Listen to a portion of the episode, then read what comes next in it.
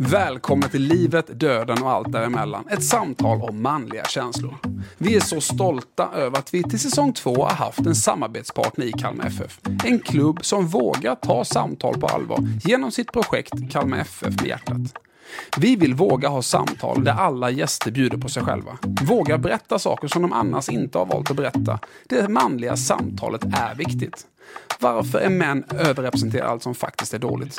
Tillit en grund till ett bättre samtalsklimat. Vi vill bidra på vårt sätt och vi vill tacka dig för att du lyssnar. Olle Jönsson är sångare i Lasse Stefans. Olle Jönsson är den person i Sverige som har flest fans i kategorin man på landsbygd. För oss så är Olle Jönsson motsägelsernas man. Han är inkluderande och exkluderande. Han är kärleksfull och avståndstagande. Han är exhibitionist och inbunden. Han är hjälte och han är osäker. Detta kommer bli ett av de mest intressanta samtal vi någonsin har haft.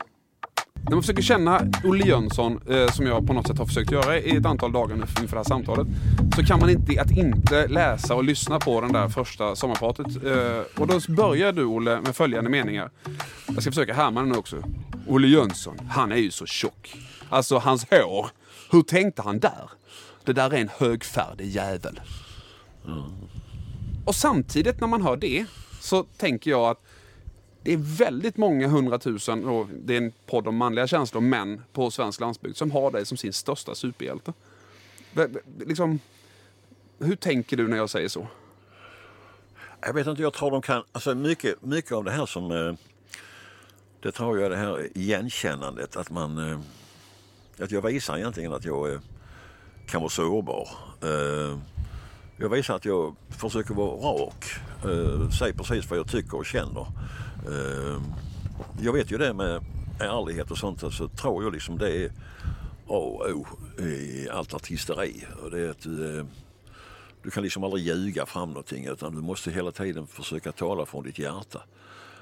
Det tror jag har klarat mig på i alla dessa år, för jag har väldigt svårt för att tro att man kan sätta en mur mellan artisten och publiken. Du kan inte göra det. Och jag har ju många, som man säger, och träffar ut och sådär. Och, som du säger, det är mycket killar och sånt. Men jag vet inte om det är med gamla lastbilstraditionen. Om det är det som är liksom lite country och lite äkta sånger. Och lite sånger om kärlek och brustna hjärtan och ja, allt sånt där. Jag tror där ligger lite av hemligheten. Att, lite igenkännande. Att de känner igen sig själv i det. Kan det vara så att man liksom också, du ger uttryck för känslor som de kanske inte generellt, man kanske inte vågar visa i sin vardag hemma. Man har någon ventil där borta, för det är ju mycket, låtarna har ett innehåll liksom. Det handlar ju väldigt ofta om mellanmänskliga relationer, det handlar om kärlek, det handlar om bra stunder och dåliga stunder i livet. Det är begravning och det är födsel hela tiden. Alltså jag vet inte, för många år sedan så var jag inte så noga med texterna. Men idag är jag ju väldigt kritisk till texterna. Jag ska ju ändå framföra det. Det finns ju många låtar som jag tänker att hade de lagt fram det till mig så hade jag inte sjungit den. Alltså. Jag måste själv kunna relatera lite grann till texterna som jag ska framföra. För annars så blir det bara pannkaka av det. Det är ju liksom inte låtskrivaren som får stå liksom huka skott för det. Det är ju jag som sångare som hela tiden hör, kan du sjunga och sånt liksom. Nej, precis va. Och det är... Där kommer man återigen till det här att du måste själv tycka om det, för annars så blir det bara lögn och ärligheten måste fram. Du har ju varit sångare i Lasse Stefans sedan 1967. 12 år gammal så provspelade du på en upp- och nedvänd gitarr, har jag fått till mig, för bröderna va? Vem var, och Lasse Stefans har ju hits, alltså för er som inte har lyssnat på Lasse Stefans och som tittar och lyssnar på podden, så är det ju så här: Sista urvägen, och Julie vid en liten fiskehamn, Det regnade regn på Pappellinos bar, Det försvann som en vind. Alltså det finns ju ingen gräns på hits och miljoner nedladdningar på Spotify och hur många sålda skivor liksom man kan ha. Men det är ju väldigt hårt och väldigt många års arbete bakom. Ja, den första låt jag, det var faktiskt på baksidan av en Bert-gitarr. Byggda i Bjärnum, faktiskt, de gitarrerna. Vi hade ju inget tromset och jag liksom bara hade suttit och spelat hemma på Mossans grytlock och det här. Den första låten jag sjöng var Säg inte nej, säg kanske. I ett fönster står det flicka spejande mot vägen ner. Så det var ju liksom en typ av audition. Och det roliga med det var ju att ska vi säga, 50 år senare så står vi på samma scen med oss med Ingvars. Ja. Och då sa jag, den jävla gubbe, så han stod, jag var 12 år gammal, och då sjöng jag liksom Säg inte nej, säg kanske. Liksom. Jag tyckte bara det var så det kändes så piggarna, alltså ta hårt resa på armarna, men det var så overkligt på något sätt. En sån stor idol som han fortfarande är. Tyvärr finns han inte med oss längre, men jag var faktiskt på hans begravning. Men det kändes så konstigt att åren hade gått så. Och det första jag sjöng var liksom Säg inte nej, säg kanske. En mycket trevlig man, måste jag säga. Så det var det första jag sjöng, och då fick jag godkänt. Sen så åkte vi runt och spelade. Och när jag köpte mitt första trumset. Det var ett Trixon-set faktiskt. Ett grön metallic. Då kunde vi väl 10-12 låtar, någonting som det här. Men alltså jag måste backa, för när man lyssnar på dig om det, så vi ska inte lämna din 12-åriga jag riktigt än. Alltså, för det, karriären och Lasse Stefans är det väldigt många som känner till. Ja. Det är liksom... Och, priser och allt som på Skansen och Skavlan och Melodifestivalen, och det som jag tror att jättemånga har koll på den sidan, men liksom 12-åriga Olle Jönsson som då bestämmer sig att gå på en audition och spela på baksidan av gitarr. Det krävs ju mycket mod att göra det i min värld. Egentligen så var det ju alldeles fel för mig, för jag fortfarande är jag jätteblyg egentligen i nya sällskap och sådär, så att men jag vet inte, Hasse och Lasse hade ju ett litet band. Det var väl 4 stycken som åkte omkring och spelade på kyrkliga syföreningar och sånt, så hade de underhållning där. Och de behövde en tromslagare, va? Sånger var väl inte mitt stora gebit då precis, för jag, det var ju väldigt pipig röst alltså. Så att, visst var man nervös alltså, men det jag är fortfarande, det kan jag känna fortfarande, den känslan. Jag tror inte man kan leverera riktigt om man inte är lite nervös. Så det kände jag väl den gången när jag var 12 år gammal. Det som ska fram i detta här sammanhanget är ju med att jag hade ju underkänt i musik alla år i skolan, förutom sista året. Så att det var liksom inte något, vad ska man säga, sätta in skorna bara, och så tyckte man att man skulle vara bra, för det fick man ju snabbt reda på när man gick i skolan, att så bra var man inte. Men jag tycker ändå det kändes... Jag kommer ihåg när vi satt uppe på deras pojkrum och slängde fram gitarren. Kan du inte sjunga någonting där? Och liksom jag... Och så... Kör! I ett fönster står det flickan spejande mot vägen ner. Och hon längtar och hon tittar efter vännen hon ej ser. Ja, och liksom, snyggt. Men då hade jag lite mer solröst. Men alltså, vem var Olle Jönsson där? För du säger i de... Väldigt tillbakadragen. Ja. Satt ofta i en hörna själv. Vilket jag kanske gör fortfarande idag, men... Men hur mycket likheter finns mellan 12-åriga och Olle Jönsson idag? 66. Blygheten har jag aldrig fått bort. Liksom. Den här med slå underifrån. Liksom, att om man skulle titta på vad jag hade för förutsättningar. Växa upp ensamstående med en ensamstående morsa liksom, på 47 kvadratmeter.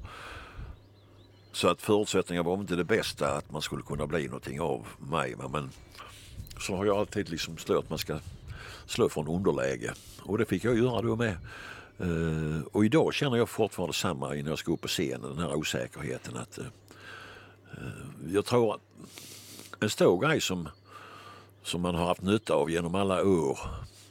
Det är det här stora bekräftelsebehovet man har haft. Som jag har fortfarande. Och det är ju det jag har saknat under det här pandemiåret. Liksom. Det här är ju ingen som tycker att jag är bra, och ingen som applåderar när jag gör något bra eller sådär. Men det är väldigt märkligt att komma det här med bekräftelsebehov, men jag tror att många konstnärer, artister och filmskådespelare som har det, ett bekräftelsebehov. Kan man säga så här, man brukar säga att antingen drivs man av kärlek eller rädsla på något sätt. Alltså det är antingen eller, men det finns ju faktiskt ganska många som drivs av både och.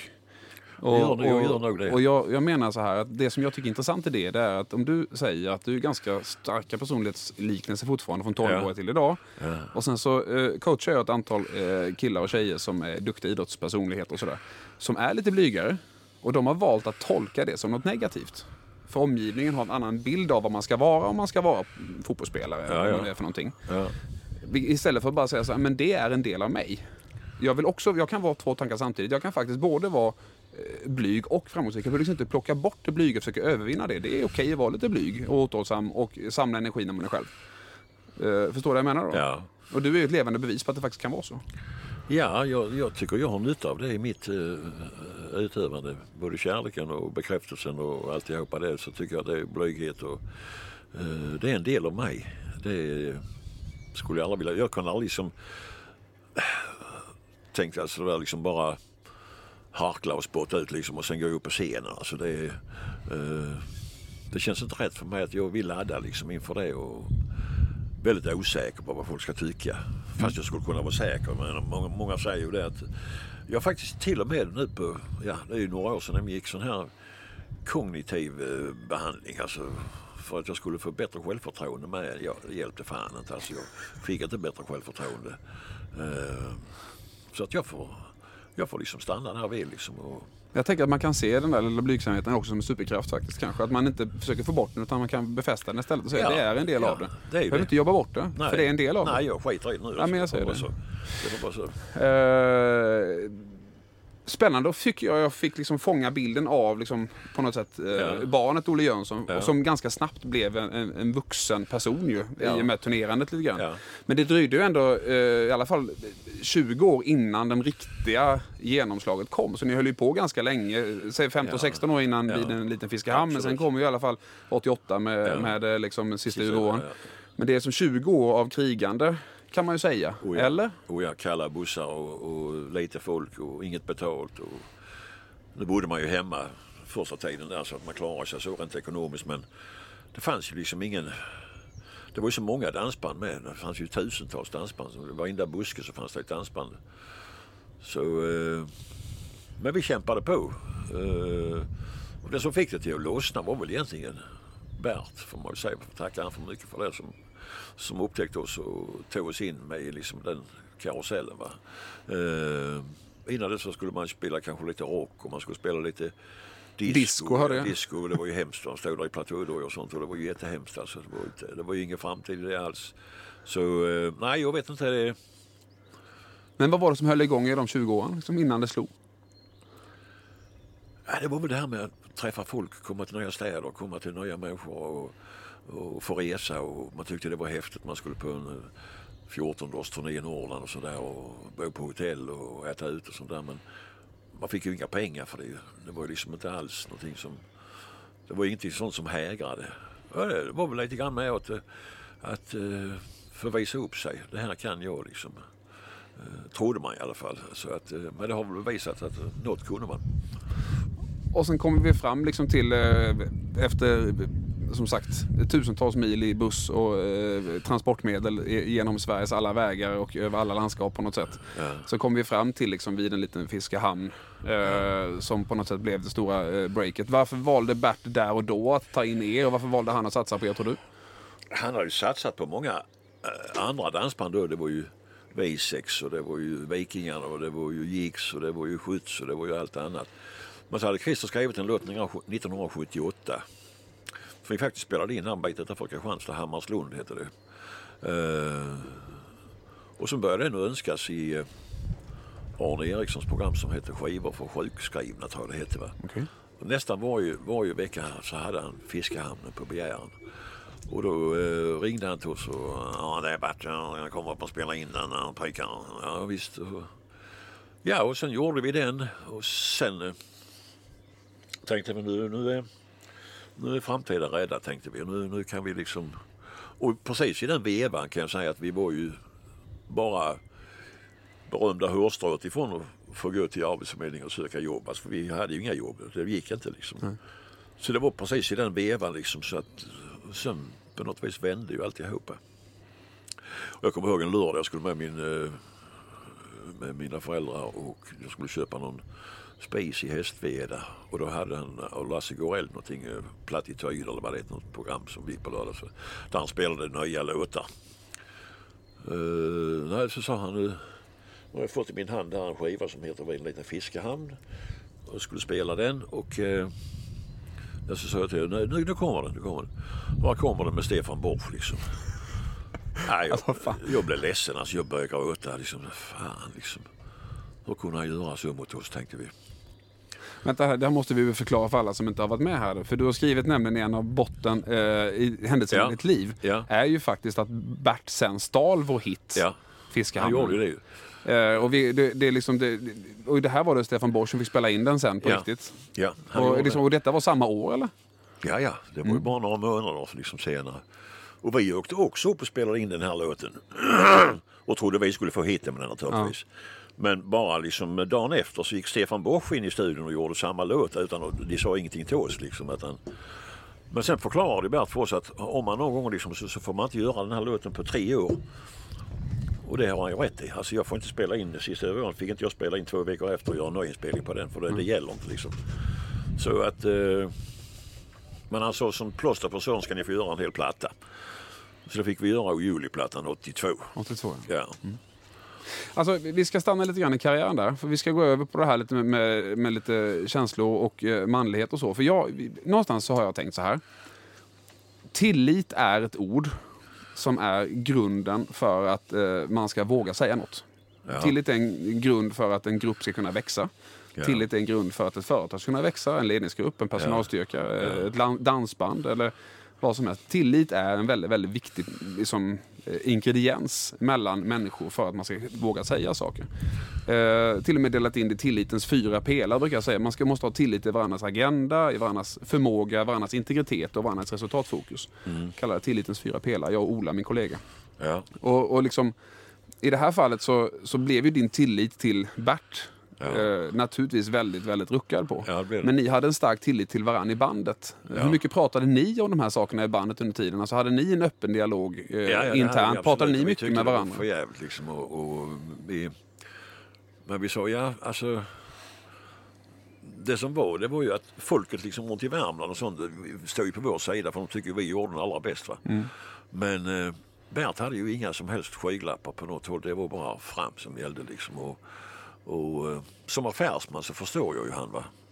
Men det var ju inte så speciellt medmänskligt gjort för vår del. Men vi hade inte fått testa in det på Svensktoppen även om vi hade fått hitten med det så hade vi inte fått göra det. För att det var bara 2 år innan vi hade gjort låten, va? Så vi hade inte fått spela in det. Men det fick sig en tur. Men sen har ju Bert och jag blivit bästa vänner sen dess. Han är med en sån typ. Liksom. Han gillar aldrig människor som svarar han. Jag kan ju be han hålla truten så gör han ju det. Va? Så, och säger vad jag tycker.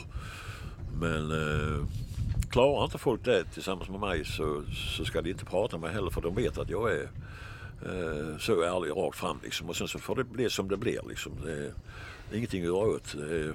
Men tilliten till han blir ju, men vi andra, alltså vi 5 då tyckte ju det var fruktansvärt och men, stärkte det tilliten i ett band till varandra? Knöt ni ännu närmare varandra? Så man brukar ha när man får någon gemensam fiende så brukar man till slut hitta någon form av extra nivå. Säga, men så hade vi så mycket folk runt omkring som tyckte samma som vi att det var för jävligt gjort. Va?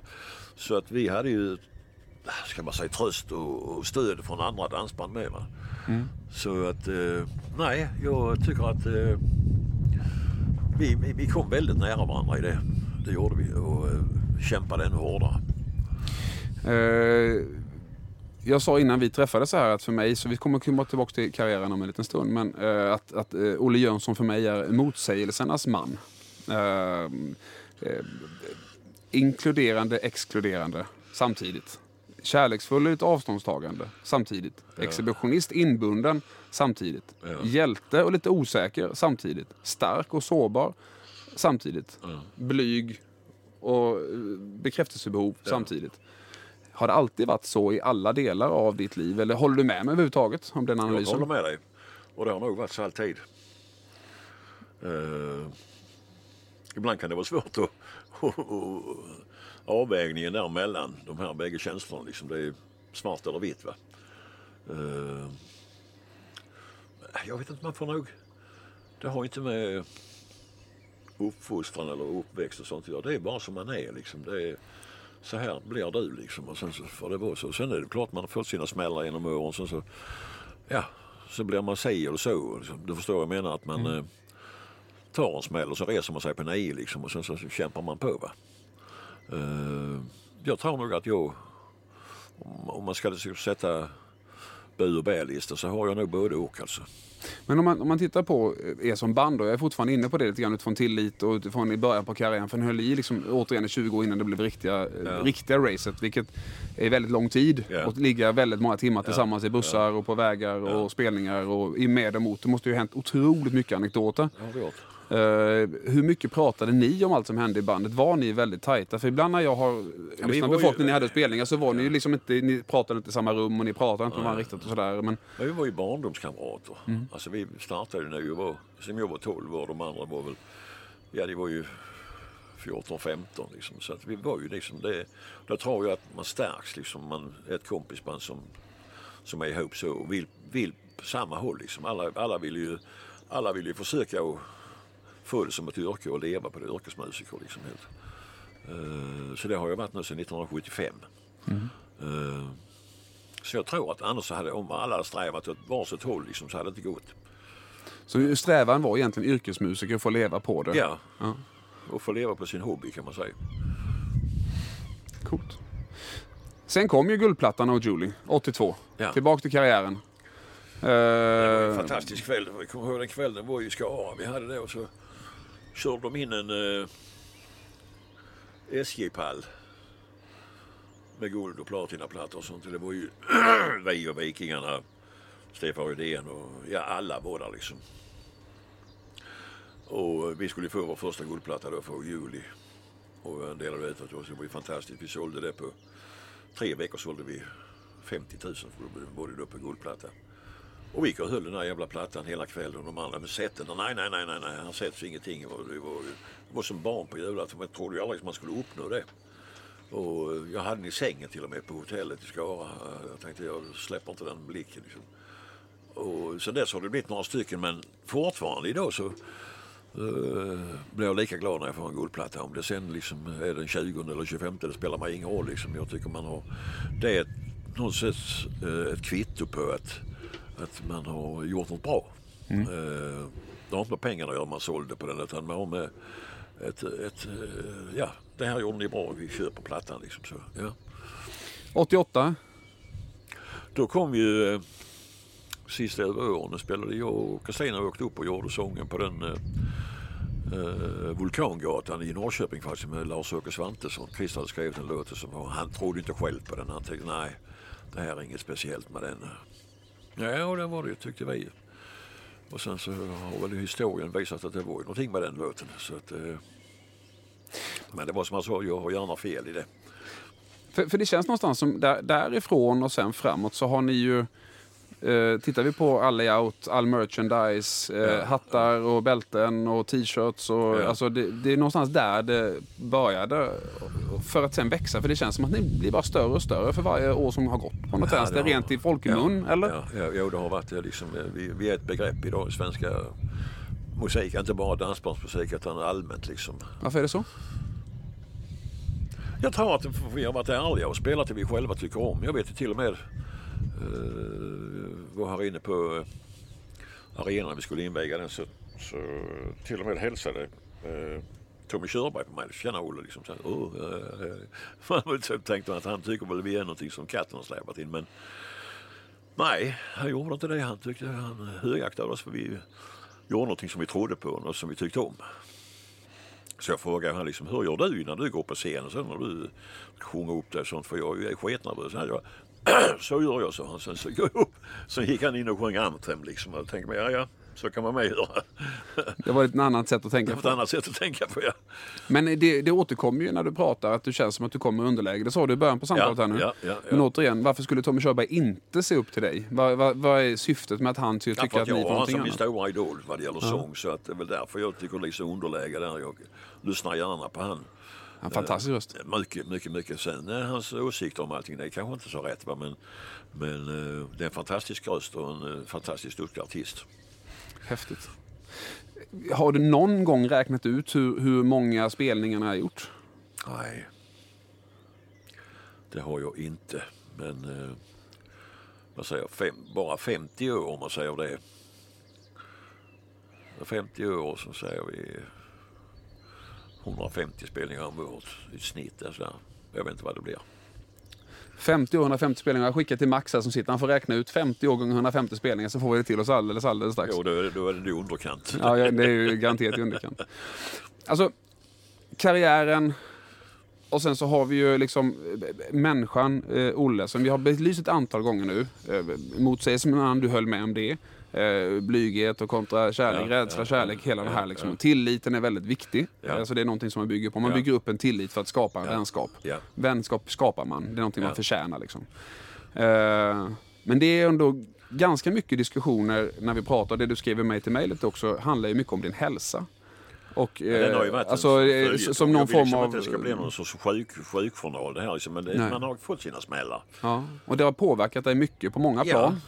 Men så är det som inte dödar än det stärker väl ändå. Mm. Får man väl, jag vet ju när jag fick min hjärtinfarkt 06 då tänkte jag nu är det beslut här. Men jag var bara borta en helg. Mm. Och sen spelade vi helgen efter. Det var inte vansinnigt egentligen men jag gjorde det. Vad det gäller min diabetes så kom det ju med som en blixt från en klarblå himmel. Jag vet jag spelade in det här Så ska det låta. När Kalle Moeus hade och jag fick fan i mig gå ifrån och dricka och kissa och vi sa det här är inte rätt, det här är något som inte stämmer. Och när jag kom hem så hade jag ju 36 i socker och ska man ha mellan 6 och 7. Så det var ju ett helvete. Så den smällen reste jag med från, men den blev jag påminn om varje dag.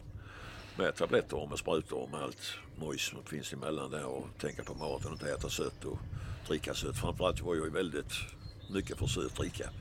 Jag tyckte jag krävde alltid det när jag stod på scenen och sötdricka för höjde i socker. Att man orkade mer.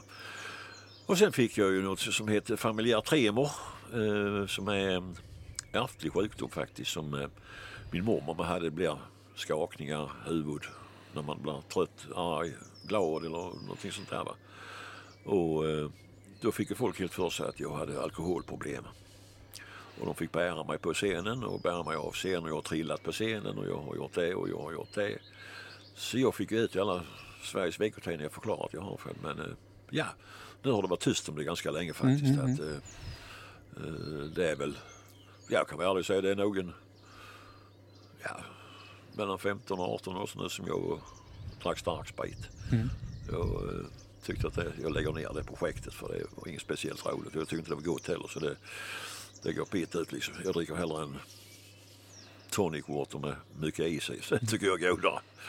Härligt. Mm. Men en del av det som du har drabbats av har väl ändå kanske, om man nu ska vara krass då, en koppling till det vi sa i början. Olle Jönsson, han är ju så tjock. Yeah.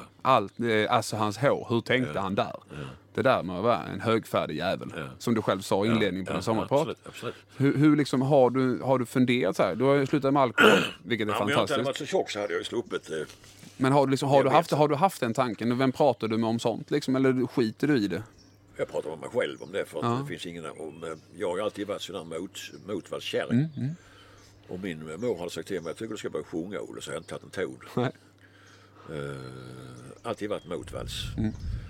Gå dit, tycker de, eller gå dit. Bara för att jag ska göra det. Bara för att det, nej, jag vill inte rätta mig i det. Jag har alltid svårt för det.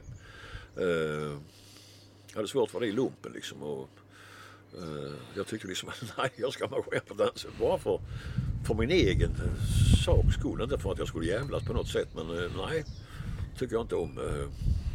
Jag kan gå i shorts och linne här ute, det är 10 grader kallt liksom. Bara för jag vill göra det, för jag tycker det känns skönt för mig. Och då får jag, fryser du inte? Nej, jag gör inte det. Det är en rätt konstig del den här. Men det är väl bara för att man har svårt att rätta in sig. De sa ju det till mig när jag skulle göra lumpen att vad du än gör nu så bara finns där. Bara märks inte, men jag hade svårt för det. Jag vill ju liksom... göra uppror och skulle märkas och ja, jag vet inte det. Och det är ju fortfarande likadant. Alltså jag går ut man kan säga köpa någonting. Liksom, många kanske köper någonting som inte syns så mycket, men jag köper ju annat på guldfärgade skor om jag hittar några eller så där. Jag köper liksom inte på grå eller bruna eller så. Nej. Det ska vara någonting sådär som sticker ut lite. Bara precis för att väcka Så när läkaren säger till dig, Olle, du kommer att slippa en massa problem om du går ner i vikt, så tänker du, jag ska fan göra min resa, jag gör det på mitt sätt. Ja, precis. Den skånska maden är fan värd, min mag alltså. Det är faktiskt det, lite så att man... Men han sa faktiskt till mig så här att... Jag rökar ju med, det ska man inte göra heller, men han sa till mig så här att jag skulle kunna tänka mig att be dig sluta röka, Olle, för det är inte bra. Men med de värdena du har så kan jag inte göra det, för du kan få så mycket annat jävelskap då om du slutar röka med problem med nerver och sådär. Så jag har fortsatt med det, inte för att han rekommenderar att jag skulle göra det, men för att jag känner att något jävelskap får jag väl göra i alla fall. Man kan inte bara gå och sukta igenom hela livet, för det måste ju vara trist ju. Och liksom, nej, du får inte göra det, du får inte göra det, då gör jag det. Ja. Häftigt. Alltså jag tycker det är intressant, och återigen, man behöver inte hålla med varandra för att tycka det är intressant, eller hur? Nej, det är ju det som är så häftigt i livet. Man kan ju faktiskt ha olika åsikter om saker och tycka det är kul att prata ändå. Och exakt så tycker jag det är häftigt. Familj. Ja. Vi är hemma, vi är så tacksamma för att vara hemma här på den vackra skånska landsbygden. Ruetved heter det. Ja, jag stavar det. Det var som när vi åkte hit, stavar som det låter. Liksom, Rödved, det är många som säger, men det heter Ruetved, alltså Ruetved. Och det har jag fått bokstavera många gånger. Men det var faktiskt så att vi skulle egentligen köpa ett annat hus som låg en bit utanför Kristianstad på andra hållet, men det var så var jag på turné. Och i Tjejaby var detta, och så var jag på turné, och så ringde min fru och sa att jag har hittat ett hus ute i Ruetved. Ja, men jag åker och tittar på det då liksom. Och detta var liksom precis i de faggorna vi skulle skriva på det andra huset. Så vi, så åkte och tittade, och så sa hon att här vill jag bo, sa hon. Ja, men då lämnar vi ett pris på det då, så får vi väl se när jag kommer hem liksom. Jag kom upp här då var det ju ganska oansenligt, det var... gult, och det var liksom ingenting som var vi åt här, och det var allting, och det var inga stall och ingenting, men han var 3 hektar mark. Ja, men då slår vi till här då, så första natten jag la mig med huvudet på koden här uppe, så kände jag att här vill jag dö. Här vill jag bli gammal. För du och Gunilla har varit tillsammans i 40 år? 40 år, ja. Ni har 2 barn? Ja. Jag fanns i Hässleholm faktiskt, dansade till Torleifs, tror jag det var, som spelade faktiskt. Så att det är rätt fantastiskt 40 år. Det är 2 barn, Dan och Lina. Ja. Är det någon som bor här kring? Eller? Dan bor hemma nu, för han håller på att utbilda sig till rörläggare och går liksom kurser där. Så ska han med. Men vår dotter, hon bor nere i Svalöv. Mm. Så hon har ju bott med sin kille där nere. Men vi flyttar ju aldrig härifrån. Nej. Det får bli 3 fracken. Men hur är det liksom, alltså, någonstans om man tittar familjen och det livet som du ändå har levt, alltså jag måste ställa frågan, annars så tycker jag att jag är fel. Den mängden veckor på turné, månader, år, vi pratade 150 spelningar om året. Om man säger att man spelar 3 spelningar ett år, så kan man konstatera, eller på en vecka, att det är ganska många veckor där du har varit borta under väldigt lång tid. Absolut. Gunilla har gjort det mesta. Ja, hon fick till och med föda fram våra barn själv, för jag har inte kunnat vara med. För den ena gången var jag i Arvika, och den andra gången så hade jag fått halsfluss. Jag fick inte vara med. Nej. Men hon är väldigt självgående. Det hade inte gått annars ju. Nej. Hon har ju sitt här med hästarna och sådär. Och så, med allting runt omkring, va. Så jag har alltid kunnat liksom... Detta sista året har jag jobbat hemma nu och fått greja lite och tvätta lite och lagat lite mat och... faktiskt saltat och syltat och saftat och gjort äppelmust och... Ernst second edition? Ja, inte riktigt så fjollig är jag inte, men ja, det har gått bra. Mina gorkor blev väldigt omtyckta, som mina inlagda gorkor. Så det har jag skänkt ut lite här och var, de är alldeles tokiga med dem. Så det kommer snart en ny säsong nu, men nu börjar jordgubbarna sticka upp, så att då blir det lite jordgubbssylt och jordgubbssaft. Kommer du att med samma lätthet, för jag kommer inte att släppa det här riktigt, när man åker iväg och man vet om att det är lite strul i skolan med barnen, för det är ju klart att det händer saker, och sen så ska man iväg på en veckas Norrlandsturné, eller 2 veckor eller 3 veckor upp till Norrland igen, alltså hur har ni hanterat det, och hur har du hanterat det som person? Jag får på något vis jag tror man är lite schizofren där, alltså. När jag går in i bussen så vet jag att jag kan inte göra någonting nu, alltså. Jag måste överlämna detta till Gunilla, va? Och ge henne hela förtroendet för att det här fixar det, va? Jag kan inte vara på 2 ställen, och det blir jättejobbigt att behöva sitta där liksom och tänka på hur det funkar. Men det har aldrig varit några problem med det där. Så att jag har liksom aldrig behövt bekymra mig för det. Det var det värre den gången min morsa låg på dödsbädden. Då, ska vi se, det var 95, ja. Jag skulle spela den här skillning och då låg hon liksom på det sista inne på, här på CSK. Och då hade jag telefonen med mig på scenen till och med. Och det var inte roligt alltså, det var inte roligt. Sen, detta var lördag, sen dog hon faktiskt på söndagen. Så att, jag är jävligt glad för att hon inte gjorde det den dagen jag såg på scenen. Så hade jag lite regler då. Vi skulle göra väg på turné sen att jag sjöng inte order som Momi sa. Vi gjorde en låt som heter så, Bible and the Bus Ticket Home. Så den vägrade jag sjunga.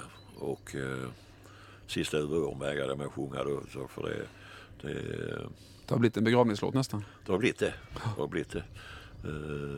Men jag säger liksom som Freddie Mercury eller Show Must Go On. Liksom. Där är ju inga klockor som stannar även där någon som dör. Så är det inte det. Men alltså, det är ju en sak att du och Gunilla hade en deal. Yeah. Men jag kommer inte att släppa. Ett par frågor till bara. Yeah. Dan och Lina då. Har de återkopplat så här, fan pappa, du var verkligen inte närvarande. Alltså du var faktiskt inte hemma. Du, och det, nej, tänk om du hade varit jag lite mer. Samtidigt så kan jag inte, man kan tänka så många gånger att livet går inte i repris. Nej. Jag kan ju inte vara med om det här. Men jag har varit med på deras dop och försökt vara med på.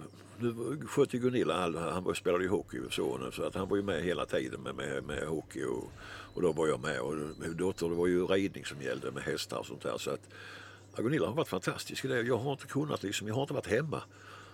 Det har ju gjort ont ibland.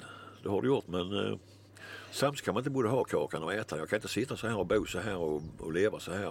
Och samtidigt sitta hemma, det gör jag inte.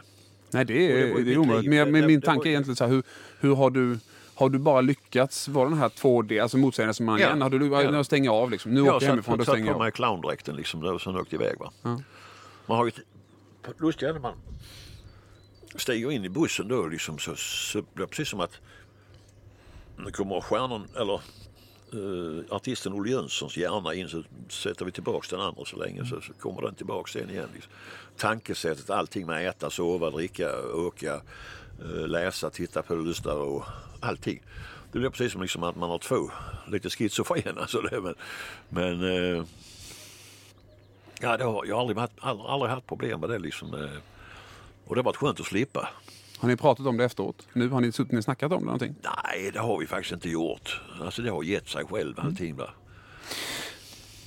Tack för att du öppnade upp för det spåret. Tillbaks till lite Lasse Stefansson då. För vi är ändå, alltså, det är ju, vi hoppar ju mellan lite olika känslor, personen och sen liksom karriären. Alltså på Skansen, Skavlan, Melodifestivalen, nygammalt med Bosse Larsson. Ja. Alltså det är ju så många år av offentlighet och uppträdanden. Så att man liksom, du har ju gått igenom generation av teknikutveckling och ljudanläggningar och sociala medier och inte ens mobiltelefoner och sådär. Men om du tittar tillbaks på alla de här tv-framträdanden, vilka har liksom satt sig mest hos dig då? Det var nog första gången vi var med Allsång på Skansen. Det var en jävla höjdare.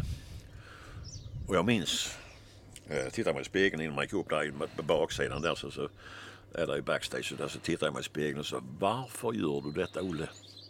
Varför utsätter du dig för det? Du vet att du blir 5 år äldre när du kommer ner därifrån. Det är ju så ju. Men sen så samtidigt när man går ut från scenen och gör så är det värt det. Alltså det här med bekräftelsen, att man fick bekräftelse. Det betyder så jävla mycket att växa upp sig i de här programmen. Och det med häftigaste programmet vi gjorde, får jag nog säga, det är Skavlan. Alltså det var ju fantastiskt att sitta och bli intervjuad. Och Fredrik Skavlan där liksom bland, jag tror det var Go Harlem, Brundtland som var där. Och sen var det någon annan amerikaner och där satt jag liksom. Vi är tillbaka till det där lillebror-perspektivet igen. Ja, ja. Du ser det verkligen som lillebror. Ja, men jag tycker det är skönt att göra det. Aha. Jag tycker inte jag vill göra det. Är det försvarsmekanism? Nej, måste man vara sån? Men måste man vara sån bara för att man är trygg? Man måste inte vara som jag är sån. Nej, är underbart ju. Ja. Det är helt fantastiskt. Jag är sån. Ja, det är helt fantastiskt. Jag har liksom ursäkt så det. Men jag tror att det här är en del av varför du kan det uppfattas högfärdig. ett, att du har dina rutiner och att du har den sidan, men också då att du faktiskt samtidigt lyckas vara hjälte för så många hundratusentals, framförallt män på landsbygden. Ja. För de ser sårbarheten i det. Så är det ju. Jag tror det är så enkelt. Så är det. Och då tänker jag hela tiden, alla artister som coachas i att se bra ut, ha coola kläder, bete sig på ett visst sätt, svara rätt i media, de tappar ju alltid. Eller? Ja, nej, jag tror inte jag har svarat rätt i media alltid. Jag har bara liksom svarat det jag tycker liksom är rätt. Mm. Så jag är inte jävla säker på att det är rätt alltid. Tillit är något viktigt. Skavlan, Allsång på Skansen, Melodifestivalen, allt det där har hänt. Och mängder av guldskivor. Ja. Otroligt många fina låtar. Du ska stå och sjunga lite. Grammisar, herregud, inte nog med grammisar. Vi har en fråga som vi kommer ställa till alla män i den här serien. Och den frågan är lite spetsig. Men den tar man ställa här också. Varför tror du att män är överrepresenterade i allt som faktiskt är dåligt på riktigt? Vi har över 70% självmord begås av män, 94% på fängelserna, 75% av alla dödsfall relaterat till alkoholism är män. Det är jättelite som söker till högskolan. Varför tror du att det är så? Ja, det har jag ju egentligen inget svar på, men om man har tittat på den serien som jag tittar på tv som heter Exit, så förstår jag att män är väldigt... Jag vet inte om du har sett den själv. Nej. Det är fruktansvärt. Även om någon av er som har sett den. Nej, jag tycker det är... Jag kan inte förstå det riktigt här med... Men kanske män är... Hur lättare för att bli mörka i sinnet. Jag vet inte. Alltså, jag brukar sitta och studera... en tavla som heter Skrejet, vad vet man, Munk. Och då tänker jag att hade jag känt mig så som hans, som kille som står där på bron, då hade nog jag mig gått och hängt med. Så jag kan känna igen den här känslan. Hur så finns det ju många, men samtidigt så tror jag att på kvinnosidan så är det mycket smygalkoholism. Alltså de springer och ska upp sig på hemma och har lite flaskor lite här och visar inte det egentligen. De ska vara stolta och nej, jag har faktiskt inget svar på det. Och jag tänker själv på ibland att är det fegt eller är det modigt att ta livet av? Så jag vet faktiskt, jag har inget svar på det, om det är fegt eller modigt. Man kan inte springa från sig själv. Det gör ju. Men som Magnus Uggla sa ju, att, varför ska man ta livet av sen? Man får inte höra snacket efteråt ändå ju. Men jag har faktiskt inget svar på det. Jag tänker att det kan ha en del med det här som du modigt gör nu. Du öppnar ju ändå upp för ganska mycket i det här samtalet, tycker jag. Jag är väldigt tacksam för det. Ja. Och jag tror att det kanske saknas lite goda exempel i att faktiskt våga prata om saker. Vi pratar om din familj här lite grann. Ja. Till slut så ser jag i ögonen att men vad fan, nu får det räcka det. Liksom så. Och någonstans så är det ju många som upplever känslor. Men ganska få män som kanske ändå vågar uttrycka tilliten till varandra att faktiskt prata om dem.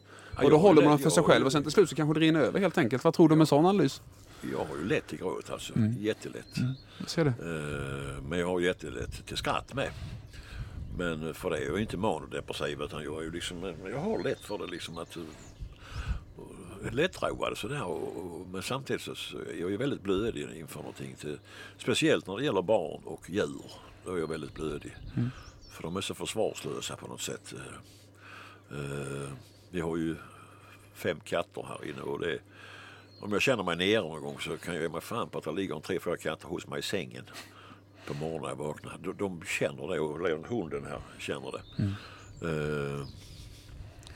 Så jag är nog en av de få liksom, som vågar visa känslor och trösta folk som jag ser på folk. Liksom, när inte, jag har själv varit utsatt för flygrädsla och jag i många år och... Jag ser ju när jag sätter mig på planet att vilka som är rädda. Jag skulle kunna gå direkt och peka. Liksom. Man ser liksom de sitter så och så tittar de runt omkring. Alltså, jag känner igen det här liksom. Och då kan jag gå fram till dem liksom, ska du ha en kudde eller ska du ha en filt eller... Men du känner också igen folk som har varit mobbade, för det var du också som barn ganska hårt. Jag var jättemobbad. Och det tycker jag fortfarande, det skulle vara ett dödsstraff för det alltså. De vet inte hur mycket skit de ställer till liksom, för framtiden för de här människorna. Som jag blir mobbad, säger det ju, man säger det är 55 år sedan liksom, men det sitter fortfarande kvar. Av både lärare och andra elever blev man mobbad liksom, för man var fattigmansbarn tyckte de liksom. Klon till ditt lillebrors perspektiv där, tror jag landar där. Fattigmansbarnet, för du pratar om det vid antal tillfällen olika program jag lyssnar på. Och du återkommer ofta dit. Ja. Då återkommer ofta till tillit. Ja. Men du återkommer ofta till ett av de ämnen vi ska börja liksom komma här nu mot, och det är Lasse Stefans. Samtidigt som du gör det, det motsäger som man igen. Ja. Så säger du också så här, framrutan är större än backspegeln. Så är det ju. Och liksom, det är liksom allting när man lyssnar på dig och pratar om dig så är det yin och yang, hela tiden. Ja, men det är så. Och nu är det så här, nu måste vi titta framrutan. Vi måste ändå landa in i att vi har haft ett jävla skitår bakom oss rent ut sagt, ni som lyssnar. Vi måste få säga det med corona och alla dödsfall och alla inställda och allt enormt som har hänt som har varit negativ impact på så många. Och den branschen du har varit i kanske har drabbats absolut hårdast av det här. Ja, i alla fall artistbranschen överhuvudtaget. Ja. Liksom. Men om vi tittar framtid för Lasse Stefans. Jag menar, du är faktiskt bara 66 år, du är ju i alla fall 20 år kvar innan du är 86. Ja. Alltså det är ju ganska många spelningar kvar om du har 150 spelningar om året. Ja, det blir ju en hel del. Jag var och tittade på i Nashville, var jag nere för några år sedan, och det var, jag tror han var 80 år då när jag gick upp på scenen, Kenny Rogers. Helt fantastiskt. Ja, det var helt fantastiskt. Så sjöng han The Gambler liksom. Jag visste, kan man kamma logen liksom. Det är... Men vi är så jävla i Sverige, vi är så jävla åldersfixerade. Jag vet inte varför det ska alltid sa Olle 66. Mm. Men om vi nu säger så här, du ska sjunga till 86. Ja. Du kommer inte kunna pitcha som idag. Du kan inte pitcha idag som du gjorde för 20 år sedan. Men du kommer fortfarande kunna sjunga den sista uvåren och Julie vid en liten fiskehamn. Det regnade regn. Jag kommer väldigt långt ner. Det går jag inte innan. Och det blir bara sexigare och sexigare. Ja. Du försvann som en vind, ensam i ett regn. Ja. Du kommer kunna sjunga alla de låtarna på ditt sätt till du är 86 år. Ja. Hur ser resan mellan Olle 66 och 86 ut? Ja, så jag får ju utnyttja samhällets resurser precis som alla andra, så att menar jag kan väl utnyttja färdtjänst och sånt mellan spelningarna, och sen så finns det väl rollator och rullstol så jag kan hålla upp mig på scenen liksom, att det har jag absolut ingenting emot alltså, för att så länge folk vill höra mig, jag har ju fått en gåva kan man väl säga, att kunna sjunga, och då tycker jag ska förmedla det om folk mår bra av det. Det tycker jag brukar snacka med Dan om det liksom, att vi måste ju träffa folksjälen. Vi måste ju liksom, vi ska ju in och beröra. Det är ju det som är det viktiga. Jag var på en konsert med Andrea Bocelli för många år sedan i Stockholm. Han sjöng 90% bara italienska. Men jag satt och grät. Jag har ingen som helst aning, kan jag säga dig, vad han sjöng. Det vet jag ingenting om. Men på det berörde mig så satans alltså. Jag tänkte att jag ska ner och lägga handen om strupen på honom och strypa den. Fan, jag tycker det var så orättvist. Men det kan man säga, det berör. Och det är det viktigaste med artister. Artister, filmskådespelare, konstnärer och sånt. Det är beröra. Det berör mig som fan många gånger bara titta på en tavla. Jag är helt säker på att du kommer fortsätta beröra i minst 20 år till. Ja. Kan vi inte få lite så här... Kan vi inte bara, nu sjunger du som om du är 86 de sista UV-åren. Hur skulle det låta? När nattens mörker falnat och stillar sig till ro, då kryper jag in till dig som så många gånger förr. Jag har en vän att älska och att dela livet med, ifrån tårar och förtvivlan till att alltid vara glad. Alltså det där kommer, förstår du hur många som kommer vilja lyssna på det? Det var en sak, vi satt och pratade om det här med beröra och känslor och manliga känslor någonstans, så konstaterar man att de som idag är liksom 70, de var ju unga på Beatles-tiden. Alltså det är inte jättegammalt längre, men vissa låtar kommer för evigt att beröra. Så är det ju. Du har ju varit med och skapat ett antal sådana låtar med din röst tillsammans med Christa och andra låtskrivare. Är det någonting du reflekterar över, att du får vara med i den sista stunden för väldigt många med din röst och dina tankar? Det tycker jag känns jättefint. Jag har ju redan valt ut min låt som jag ska på min begravning. Ja. Jag ska ha Mall of King Tyre med Paul McCartney och Wings. Det vet du vilken det är, va? Absolut. Alltså det är så jävla, det är så jävla vackert som man... Nu är jag inte säker på att Paul McCartney kommer, men det spelar ingen roll. Har du ställt frågan? Nej, jag har inte gjort det. Han kanske känner till dig, han kanske vet vem du är.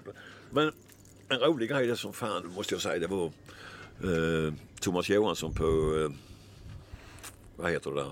United States, vad heter det i Stockholm? Nej, det heter... Vad heter det? Det är de som kör om konserterna i Stockholm. Ja. Thomas Johansson, han hade EMA innan. Ja. De skulle över och hämta Bob Dylan på Kastrup. Och när de körde över liksom bron då till Malmö, så spelade de mellan Stefan stod på radion. Och de fick fan i mig stanna vid ett Öhlens varuhus i Malmö för att köpa en Lasse Stefans skiva, för det skulle han ha med sig hem. För han tyckte det lät så jävla bra. Så att vi är ett dansband som finns i Bob Dylans skivsamling. Bara en sån sak. Det finns faktiskt i boken som Thomas Johansson skrev, eller som Mats Olsson skrev till Thomas Johansson. Olle Jönsson, han är ju så tjock. Olle Jönsson, hans hår, hur tänkte han där? Det där med var en högfärdig jävel. Är den person som jag menar har flest manliga fans på svensk landsbygd av alla artister som någonsin har funnits. Varför? Uppväxt, värderingar, sångröst, utseende, sårbar och stark, motsägelsernas man. Lev ett liv man inte behöver ta semester ifrån. 760 låtar är gjorda, utsläppta på en tegelsten. Och då till och med tagit fram vad som ska stå på din begravning, på din sten, på vad heter det? Gravsten. Mm. Vad ska det stå på den? Det här gjorde jag, vad gjorde du? Det här gjorde jag, vad gjorde du? Det bygger på tillit och det bygger på en karriär sedan man var 12 år gammal. Mm. Till alla de killarna som funderar på vad är egentligen syftet? Ska man börja prata om massa känslor? Ska jag våga göra det? Hur ska jag agera? Vad ska jag tänka när jag tänker Olle Jönsson? Vad ska du säga då som lite avslutning här, tänker jag? Jag tänker Olle Jönsson att det är en... Han är kanske inte alltid så snäll och trevlig, men han är alltid jävligt ärlig. Så ska du tänka.